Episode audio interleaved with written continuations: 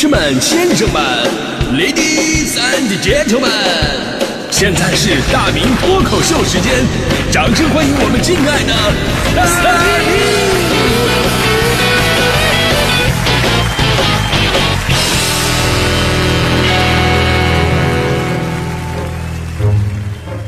好，欢迎来到今天的大明脱口秀，我是大明。呃，说到超市啊，我至今还记得，在我上小学的时候，第一次听说有了超市这么个经营形式。反正我老家吉林长春那边呢，就是那时候才有的。那好多人呢，最开始接受不了，为什么呢？因为那会儿呢，都习惯了在小摊买东西了，一次一结的那种方式。我记得第一次跟我奶奶进超市，进去以后呢，拿个筐，见到喜欢的东西往里边装。我奶奶当时特别惊讶的问我：“哎呀，这些都是随便拿的吗？不用给钱吗？这咋没有人看着呢？” 那我走了啊！当时我奶奶就下出了结论啊，这买卖肯定长不了啊。然后人家超市就一直火了三十多年。对于中国人来说呀，不同地域的人呢，对超市的记忆肯定是不一样的。比方说长春人的恒客隆，湖南人的步步高，河北人的北国，福建人的永辉，北京人的物美。这些超市呢，都成了每个人生活当中最有滋有味的那么一份印记。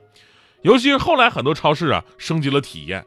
呃，对于爸爸妈妈们来说呢，最实在的肯定是会员积分呢。那对于我们那种还是学生的人来讲啊，最实在的就是免费试吃。这个呢，真的太实在了，挽救了我多少饥寒交迫的日子。上大学，我那时候一个月生活费就五百块钱，再加上处了个女朋友，钱肯定不够花呀。后来发现离学校不远有个超市。有这个免费试吃的服务，什么水果啊、糕点呐，品种繁多。然后我就经常去，一圈下来怎么也能混个半饱。你要是脸皮再厚一点，撑到扶墙走出去也不是没可能。我跟你说，有一次那还做了什么那个葡萄酒的那种试饮，就是加酿那种葡萄酒，我还给喝吐了，你知道吗？哎呦，这真的太好了。但是缺点什么？缺点就是你不能经常去。后来我就是因为去的太多了，再吃就被人家给说了。哎呀，小伙子，你差不多就得了啊！你天天来，谁受得了啊？我当时还跟他们争辩，我说：“你们墙上不写着‘顾客就是上帝’吗？”啊，结果人家说了：“顾客，那是花钱光顾的客人。像你这种光蹭不买的，你顶多算个游客，你知道吗？”再之后我去的时候，我发现他们已经取消这试吃这个服务了。那会儿不理解呀，现在工作明白了，开门做买卖啊，真的不容易，挣的都是蝇头小利。万一哪一天有什么变动了，那这些买卖真的是经不起折腾，你看现在的超市就正在面临着一次巨大的考验，在互联网电商的挤压之下，传统的实体超市大卖场已经到了一个生死存亡的时刻。就在三月三十一号，北京中关村家乐福正式关店歇业了。那可能外地的朋友们不了解，这不就是一家超市关了吗？值得一说吗？还真的值得一说。这家经营了十八年的卖场啊，占地是三点二万平方米。曾经是家乐福在亚洲规模最大的旗舰店，消费者们依稀记得二零零四年开业的时候盛况。有朋友说了，说当时啊，去这个地方那是当旅游景点去逛的，逛家乐福就跟逛街一样。当然了，在这儿我作为长春人，我要特别自豪的说一句，这个世面我还是见过的。长春有一个卖场叫做欧亚大卖场，这个卖场更大。呃，对比一下吧，刚才又说的亚洲第一大家乐福呢，当年的啊是三点二万平方米。长春欧亚卖场光那个购物中心那个楼就六十万平方米，你想把整个楼逛一圈，起码得需要一个年假的时间。商场里边的走廊啊，都是叫什么街什么路。就比方说，如果你到长春去找一朋友，哎，你在哪儿呢？电话里边说我在渤海大街，你千万别以为渤海大街是长春有这么条马路啊，其实那只是欧亚卖场的一条过道。而这些啊，当年越大越火的超市大卖场，在今天真的已经不好做了。在过去十年间，家乐福啊、沃尔玛、家家悦、人人乐、高鑫零售旗下大润发、天虹这些大卖场业态受到了冲击是最为猛烈的，衰落非常明显。这几年，综合电商纷纷推出了生鲜百货及时到家的配送业务，还有一些采用前置仓模式的生鲜电商呢，也抢占了不少的超市份额。二零二零年以来，因为疫情而崛起的社区团购进一步加强加剧了竞争。除了刚才说这些原因呢，各类围绕社区需求出现的中小型超市也分流了不少大卖场的客流。业内人士预测，二零二二年或许会是传统超市关店最集中的一年，而这些传统大卖场逐步退出市场也是必然趋势。这一点已经达成了业内共识了。所以在以后我们真的可能会跟那种大型的商超说再见了。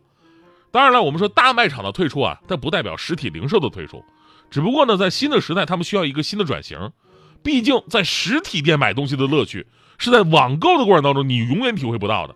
比方说，你网购的菜永远不可能比你在实体店自己挑的新鲜，你在电商买的东西退的货永远比你在实体店退的多。你在实体店你能免费的试吃，你网购的时候你不可能跟老板说，老板你现在给我发过来一个尝一尝。甚至你在实体店购物，你还有脱单的机会，但是网购不可能，除非你直接跟那个客服表白。实体店零售呢，有实体零售不可替代的优越性，只是要如何转型而已。其实现在我们可以看到，这些超市呢，已经慢慢的在改变了。为了能留住顾客，各大超市这些年可以说是不断升级，甚至是无限内卷。我原来住这个北京双井附近有一个超市，这家伙啊，这这这家吧，这东西不仅不便宜。你要跟其他超市比呢，直接可以用贵来形容。东西有多好呢？不一定，但服务人家是真好，真好，主动给你开门拿货物，甚至帮你送上车，这都不说了啊。就说每个人见你面都得给你鞠躬，这谁都受受得了啊？不光是是门口的收银的给你鞠躬，只要在这个店里边，你碰到任何一个服务员，对方啪立马给你来一个六十度大鞠躬。有的时候吧，这还容易鞠猛了，感觉把我送走，你知道吗？而咱们中国人呢，有来而不往非礼也啊！我我受不了，就是别人光跟我客气，我也只能跟他们回拘回去。一趟超市下来，第二天腰疼的起不来床。还有的超市呢，增配了其他的服务，扩大了业务范围。就是前几年我在我们家那个超市，我还发现了那个彩票机。当时我兜里就十块钱呢，我打算去买根冰棍吃的。结果一看这个彩票机，我立刻我动了恻隐之心，我就买了一张十块钱的刮刮乐。买完之后，最不可思议的事情发生了。我身上一分钱都没有了，但是更多的超市啊，是用其他地方没有的一些特别的商品来留住顾客。你要想买，就只能到这儿来。比方说黄皮儿的火龙果，我就在一家超市见过；白色的草莓，有的地方也不多。有的网友说了，说在自己家那个超市啊，发现了酱猪鼻子，这太刺激了。还有网友说，你说你那算什么呀？我们的超市还有猪天堂。猪天堂，我我也不知道什么东西，我查了一下，猪天堂就是猪的上牙糖。说实话，以前我觉得我们没有吃的这么具体过呀。这是因为近年来解剖学发展了吗？在东北有一些超市卖九块九的人参，马上卖的比萝卜还便宜了。在北京的一些超市呢，卖这个溜的鸡蛋。哎呦，最开始我也纳闷啊，这鸡蛋也能溜达呀？他们说不是，是这个溜达鸡下的蛋叫溜达鸡蛋。我一看溜达鸡蛋。哦，比那个圈养的鸡下的蛋贵多了，这是为什么呢？是因为溜达所以产生了漫游费吗？还有那种这个没有蛋黄的卤蛋啊，健身减肥必备的。最开始我也是以为啊，就是那种没有蛋黄的卤蛋，可能是东北所谓的实蛋吧，对吧？只有蛋清。后来发现我想多了，它就是把一袋卤蛋的蛋清专门的给剥下来放到一起的碎卤蛋清。啊，还有很多的产品是进口的，外边花花绿绿，你根本看不出来什么东西。我朋友买了这润唇膏，涂了几次，发现啊，这是一支固体胶。这些商品的内卷呢，其实正是反映了如今业内人士对于商超未来的发展的一个思考。某知名新零售专家就说，呃，不是说顾客丢掉了我们，而是我们没有去真正的去经营顾客。传统超市卖场没有满足顾客消费的需求，超市需要走出去做全球选品。从民生基础品、网红爆品、季节性商品等入手，而不是坐等供应商上门去谈生意。其实，作为一个消费者呀，我要为他们打打气，因为我一直觉得每一个在这个城市生活的人都需要有那么一个线下的实体零售店，因为这里有最吸引我们的，也是互联网电商所没有的烟火气。远的不说，咱就说夏天马上就要来了，最近这天儿也是越来越热了。你再过几天，如果感觉到，这个电风扇吹出来的风不够凉快，怎么办呢？没关系，你这个时候立刻就可以去超市买一瓶风油精，买完之后立马就凉快。倒不是说是因为这个风油精效果有多好啊，是因为超市有空调啊。你这一点电商怎么比啊？对吧？